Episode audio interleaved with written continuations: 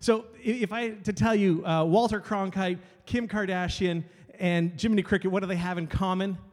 Uh, e- even though they have different styles, different ways of doing it, um, they are all influencers. And this has been a major move in our culture recently to get Instagram and, and YouTube. We've made it a, a thing that kids are actually interested in being. What do you want to do? What's the job that you see for yourself in the future? And they say, YouTuber, I'm going to be an influencer. And in our world, um, influence has been treated as a commodity to be sold, it's seen as now fiscally valuable. But for you, you don't have to sell your soul to gain an audience. Many, people think that to get noticed, you need to be loud and uh, opinionated and sensationalist, clickbaiting, or otherwise kind of attention grabbing. And while that's the way of the world, that's the way the world is going, that's not the way that you need to go. When you wake up the next day, the morning after, your anger will probably be gone, but your hot take or your status update won't be and it will linger far beyond in impact than the time taken to post it. We, you and I, we represent a kingdom with different values. The people themselves are valuable and not just their purchasing power or their political power. What you spend time with influences you so long have people said stuff like movies and music and video games and news and politicians and media they all influence people and a violent video might not make you actually go out and murder people but it does and it will influence you away from the spirit away from his, his fruit you will experience a decline in your love joy, peace, patience, kindness, goodness, faithfulness, gentleness, and self control. These are all evidences, these are all the fruit of the Spirit. And as you grow, more spiritually healthy, you will see these fruit becoming more healthy in you. And more importantly, the way that it's really supposed to work is that the people around you will start to experience them through you. So, what are you growing in and growing towards? Let's be honest, growth can be scary sometimes. And when it's scary, that can frequently draw out of us our excuses. We get a little defensive. Consider this it's not that you have tried deep, full throated, all in Christianity and found it wanting. Christianity was looked at thought to be too hard and left untried. We're very willing to edit and interpret away much of what God reveals and Jesus lived because it doesn't apply to me. That, that's not what he really meant, though, right? And well, of course, because that was for a different people, it's a different country. And it was like 2,000 years ago, right? It doesn't fit with our enlightened way of thinking. These are all really common edits to Jesus, not tried and found wanting but glanced at and perceived to be too hard and so left untried. And it's from this perspective that we go forward and influence. But we are called to more. We are not called to more on our own. We are called to more in partnership with the Holy Spirit, who frequently does not move until we are already in motion. He simply does not clear the path before us, but He walks with us along that path, informing, directing, nurturing, nudging us through the ups and through the downs of life. There's uh, now such a large growth in people who want to be influential, but, but to what end? It's, it's a way to make money, it's a, it's a way to sell something, it's a way to market something, and it, it becomes part of the system of power and control. We influence so that we might gain. But the Holy Spirit is to be our influencer. He influences us so that He gives and we gain. Move with the Spirit, move in step with the Spirit, stay in step with the Spirit, and let that flow over you, influence you to serve and to benefit those around you, and to, by doing that, animate, bring to life the kingdom of God. The idea of mission and influence is noted throughout Scripture. It comes up again and again, but certainly one of the stories that stands out is the Apostle Paul. He's been one of the biggest influencers and one of the biggest of the influenced because he went from a passionate Christian debunker to a radical anti Christian, state sanctioned terrorist, having Christians killed, imprisoned, beaten, removing property. And he moved again to its most vocal international advocate, risking his life multiple times and continuing on undeterred.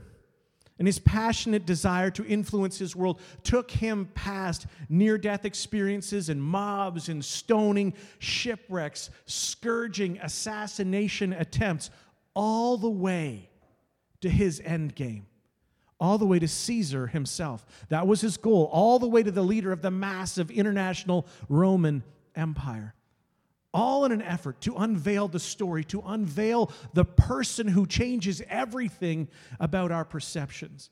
And all of his life was then given that the world may know that God loves them and that Jesus, God's Son, came to die for them. No matter what language they spoke, no matter what color their skin, no matter what country they came from. It didn't matter if they were slaves or masters, men or women, rich or poor. Paul went out and traveled, influencing people all over the Mediterranean rim. And it was on one of these trips that something dramatic happened to change the trajectory of his ministry. Acts chapter 16, starting at verse 9. During the night, Paul had a vision of a man uh, of Macedonia standing and begging him, Come over to Macedonia and help us. Verse 10 After Paul had seen the vision, we got ready at once to leave for Macedonia, concluding that God had called us to preach the gospel to them. And so they went, got on a boat. They sailed out of Troas to the Roman city of Neapolis in Macedonia. That's where the crew landed. That's where they exited the ship. The mission on that uh, from that crew was the Apostle Paul and Dr. Luke. Luke, the author of the Gospel of Luke, and Luke, the author of the book of Acts or the books of, book of the Acts of the Apostles, and a couple of others. And they got on a very busy, very important road called the Via Egnatia, leading them from uh, the eastern provinces all the way to Rome.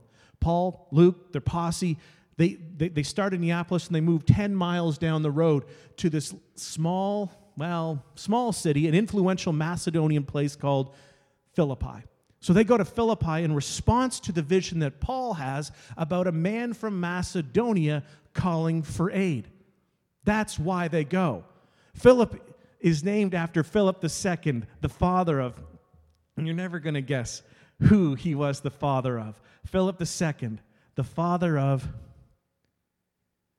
Alexander the Great. Yeah, perhaps you've heard of him, right? But who knew that? Philippi is this uh, busy, multicultural city, lots and lots of trade. And Paul and Luke arrive. They meet some people, they, they make some friends, they get connected, they start to teach people about Jesus. And the Holy Spirit uses them to bring about understanding. And the results of the partnership are new converts. And together they establish the, Philippi, the Philippian church. So they stay for a while, but Paul's call is always to move on to his next city. But, but, but he doesn't forget them. He stays in contact with these people. And so he continues to interact using letters, and he, and he, and he sends people their way. We've got one of those letters, and we call it the book of Philippians, or the epistle, or the letter to the Philippians. So Paul's gone away. Uh, he's following up with these people, very diverse group of people, and that diversity is a struggle for them. And so throughout Philippians, the theme of unity is repeatedly raised and, and spoken about from you know, different angles. Members were divided amongst themselves, and Paul sends exhortations to unity, and he reminds them of a key way to achieve it. You want to know what that key way to achieve it was?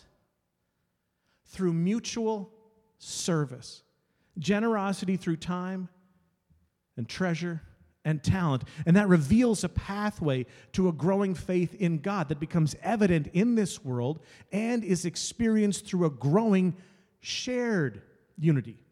And that right there is a particularly in2one kind of thing. Paul wrote this letter from prison. He's probably in Rome, and it's probably approximately the year 61. So his context in writing to them was while in prison, under arrest, waiting to take his case to Caesar. The story of how he got to this place, you can read it for yourself. It's Acts chapter 28, 14, 31, something like that. Um, so, with betrayal by his own people, arrest, imprisonment, all in his very recent past, hear the words that he's writing to his friends in Philippi, informed by all of that context and his personal applications of what he's re- recommending to them. I'm doing the same thing, he says. Philippians 4, starting at verse 4. Rejoice in the Lord always. I'll say it again rejoice. Five, let your gentleness be evident to all. The Lord is near. It's possible when he said the Lord is near that he, that he was thinking about the second coming of Jesus, the return of Christ. But it's more likely, or at the same time, he was also reminding them that the Lord is near. He is close to his people, he's not far away. He hears their cries and he is aware of what they are involved in, what they are doing, and what is being done to them. The Lord is near. We talked more about this this passage in a, in a previous series we did called "He's still got his whole He's still got the whole world in His hands." You can find that at our sermon archive at uh, in2one.ca, and you can dive in a little deeper there. Continuing on, verse six: Do not be anxious about anything, but in every situation, by prayer and petition with thanksgiving, present your requests to God.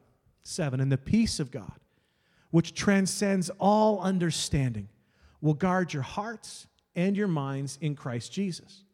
So, peace is standing guard, uh, maybe even in a military sense, guarding, uh, protecting, stabilizing their hearts and their minds. This is not about bringing uh, safety in all circumstances, but instead about bringing peace in the middle of the storm, guarding hearts, guarding minds in a time when they might very well be in the midst of hard things right in their everyday living.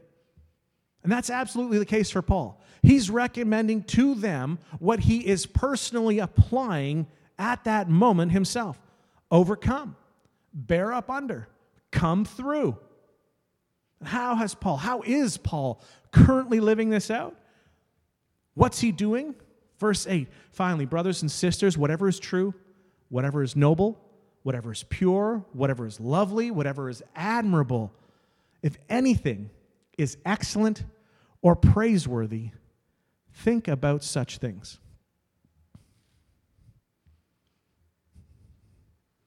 What about being in prison for ridiculous charges that threaten his very life would evoke this airy fairy, blind to the reality of circumstances advice?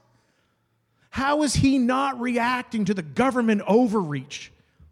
Why is he not commenting on his rights? He's a Roman citizen, for pity's sake. He's battling with his mind to guide its thoughts, to subject all things to the lordship of Christ. First Jesus, then everything else after that. First, think about these things. First, embrace this truth. And then, after that, go on to live and to comment. But take my advice, he says. Follow my example. I have before, and I am right now living this out. I know what I'm talking about. I have been receiving that peace that I'm telling you about that's going to guard your hearts and minds. I've been receiving that in the midst of my life threatening, dire circumstances. It was true in my life before, and it is true right now, he says. Verse 9 Whatever you have learned or received or heard from me or seen in me, put it into practice, and the God of peace will be with you. Paul's calling himself their influencer. He says, Hey, follow me on Instagram, all right? Follow me as I follow Christ. Be encouraged by me. Choose where to put your focus. Go eyes up. And when you do that, as you're doing that, let your gentleness be evident to all. Let your gentleness be evident to all. Compassion, Christ like consideration for others, being considerate Do this even when, or especially when, you are amongst people that you disagree with. This is when it makes the most difference. This is just a reworded repeat of Jesus when he said, Love your enemies. So, uh, we are struggling with that in Canada right now. The church and specifically Christians are becoming known for being the opposite of gentle in public. We have not been gentle. We have not uh, been kind in a public forum, all the while declaring our allegiance to Christ. What, what is evident to all and coming from you? What, what, what does your outflow look like? What does your influence look like right now? Who you spend time with influences you. So 1 Corinthians chapter 15 starting at verse 33 do not be misled bad company corrupts good character. Another way to say that is loose character is contagious. It corrupts good morals. And, and, and, then here comes a real kick in the pants. Here comes the spiritual rebuke. Are you ready for it? It's not me. It's the Apostle Paul again, and he's speaking, um, seeking to apply that Jesus' new commandment that love one another as I have loved you. And he's writing another letter. Again, this to another one of his baby churches, a very volatile, very divided, very troubled church in the city of Corinth. Verse 34, he says, Come back to your senses as you ought and stop sinning. For are, there are those uh, among you who are ignorant of God. I say this to your shame. Stop sinning. Be careful who you are with, be careful who you allow to influence you. My friend, Norm, told me about his secret to social media, one of his secrets, and I think it's pretty good advice. He says, snooze them. Don't just cut people in your life off because of, of a bad post or even maybe because of a couple of them. But also don't just drink it all in. You can snooze them for a bit and then check back in on them a little bit later. Come on, everyone has tough seasons. Look on each other with grace. And keep that top of mind. The more aware I am of what God has yet to do in me, the less aware I am and the less consumed I am by what He has yet to do in the people around me. And our temptation as a church is that as we gain mass, uh, we have this gravitational pull to draw everyone into our orbit. Come to our events. Let us be the center of your community, the center of your mission, the center of your lives. But the gathering of the church, whether it's online or in person, are to be training wheels for a life of hospitality and service in this world. And so, as we gather together with each other and together with the Spirit of God, we are here to learn to see things and to accept them as they are. No more, no less. You are here to be equipped and empowered to live the life of love and service wherever you are and with whomever you are with. We are here to learn, um, to experience our food uh, as manna, as our daily bread, not as our wealth, not as our security, not as affirmation or compensation for something, but as our daily provision. And so, in this time together, we have the opportunity to make shalom, to work towards it, to build deep peace on a scale that, that we can manage in our shared time together, we ask God to guide us to see and to respond into our world in His image, in His likeness, like Him. And this is wisdom. This allows us to be wisely influenced that we might also wisely influence others. The Jesus way is always power under, not over, invitational, not coercive, bold, yet gentle it's the power of mustard seeds and, and yeast climbing down the ladder, not up. Self sacrifice, not self preservation. Listening and learning before speaking and telling. This is the way. This is the way that we are to live together when we are together and when we are separate. This is the way to live in partnership with the Spirit of Jesus. This season is hard.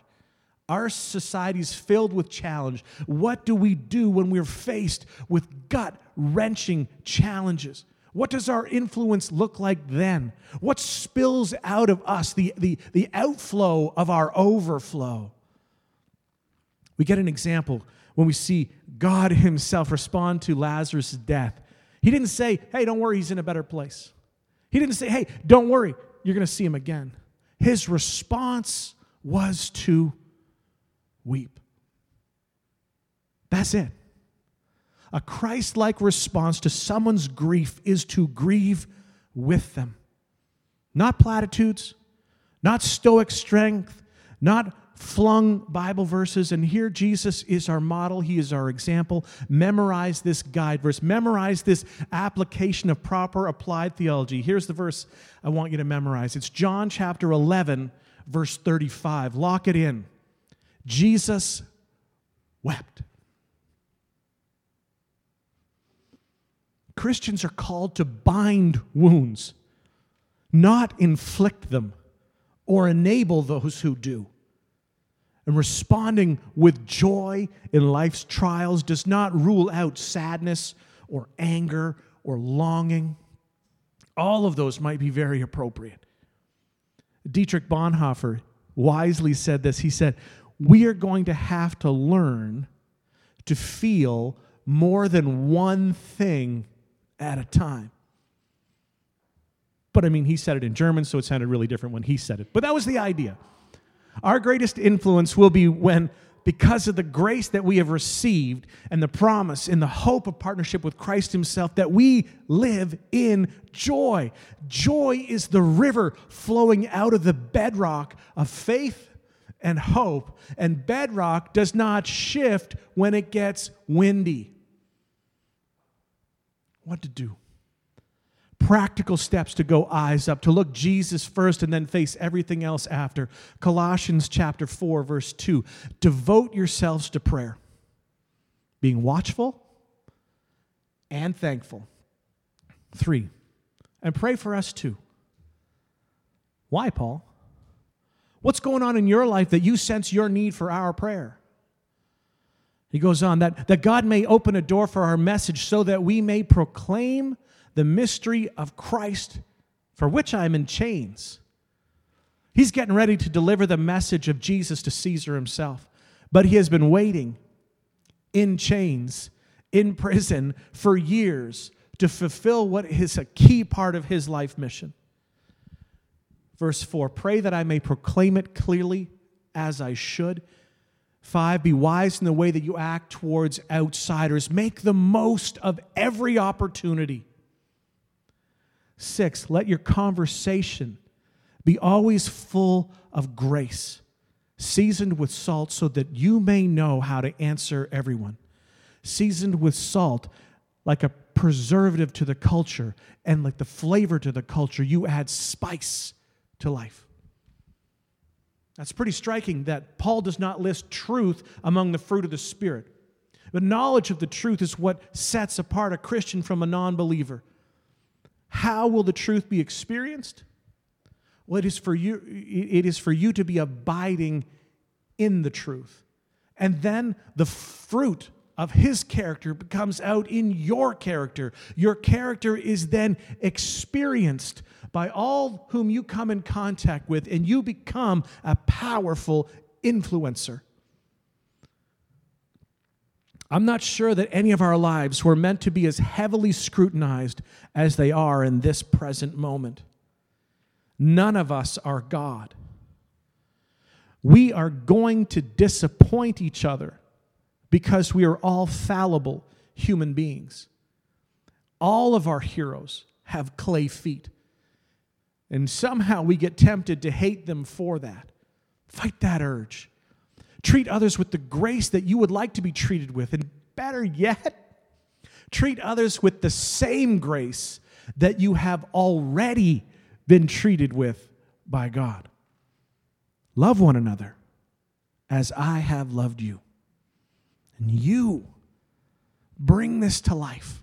You inspire each other, so keep on to carry on and to not give up. And remember, as you go forward well and wisely, remember that you are a powerful and a significant influencer. Christianity spreads best not through force, but through fascination. Give people a reason to be fascinated by our faith, and more importantly, to be fascinated by our Savior. We don't need to live in fear, we need to live in love. The, the, the lack of fear should appear as love. Perfect love casts out fear. The display, the example of our faith, the way that we live and the way that we interact should be flavored by, highlighted by, experienced by love. As you continue to influence others, delight and display your joy and the fascination that we have with our Savior. Not the fist pounding anger that demands. Not the fingers aggressively pointing. But in the midst of wherever we are, the fascination the peculiarity of our Savior, the wonder that it evokes in us. You don't need to protect him, he's okay on his own. What you need to do is to display what it's like to be in his presence. And that opens people's eyes, that opens people's hearts, that creates fascination in them. Let me experience more for myself keep on influencing. Kind Father, I thank you for the way that you sent Jesus to this earth to not take over, but to display a world that is different, a way of life that is alternate to what we are so ingrained with. Power and control is what we see, it's what we expect, it's what we experience, it's what we see in other people, and it's what we've emulated in ourselves. May the grace of the knowledge of the glory of God penetrate deeply into us that we might shine, we might glow with that fruit of the Spirit that is odd in this world, in this time, that we would be seen as different, loving, not demanding, caring individually being compassionate, asking first, Jesus, what would you have of me? I will live in devotion. I will live in pursuit of you. And as I do that, what will that look like in my other relationships? What will that look like in my commentary? What will that look like in the opinions that I need to share? May we be known for love even as we have been loved, so shall we love. Thank you for your example, Jesus. Thank you for your love. Thank you for your grace in our lives. We are well aware that we have not deserved it on plenty of occasions, and yet you have given freely to us. Give us that sense of wealth that we are free to share that grace with others and light up our world with fascination for our Savior. Thanks. In Jesus' name, amen.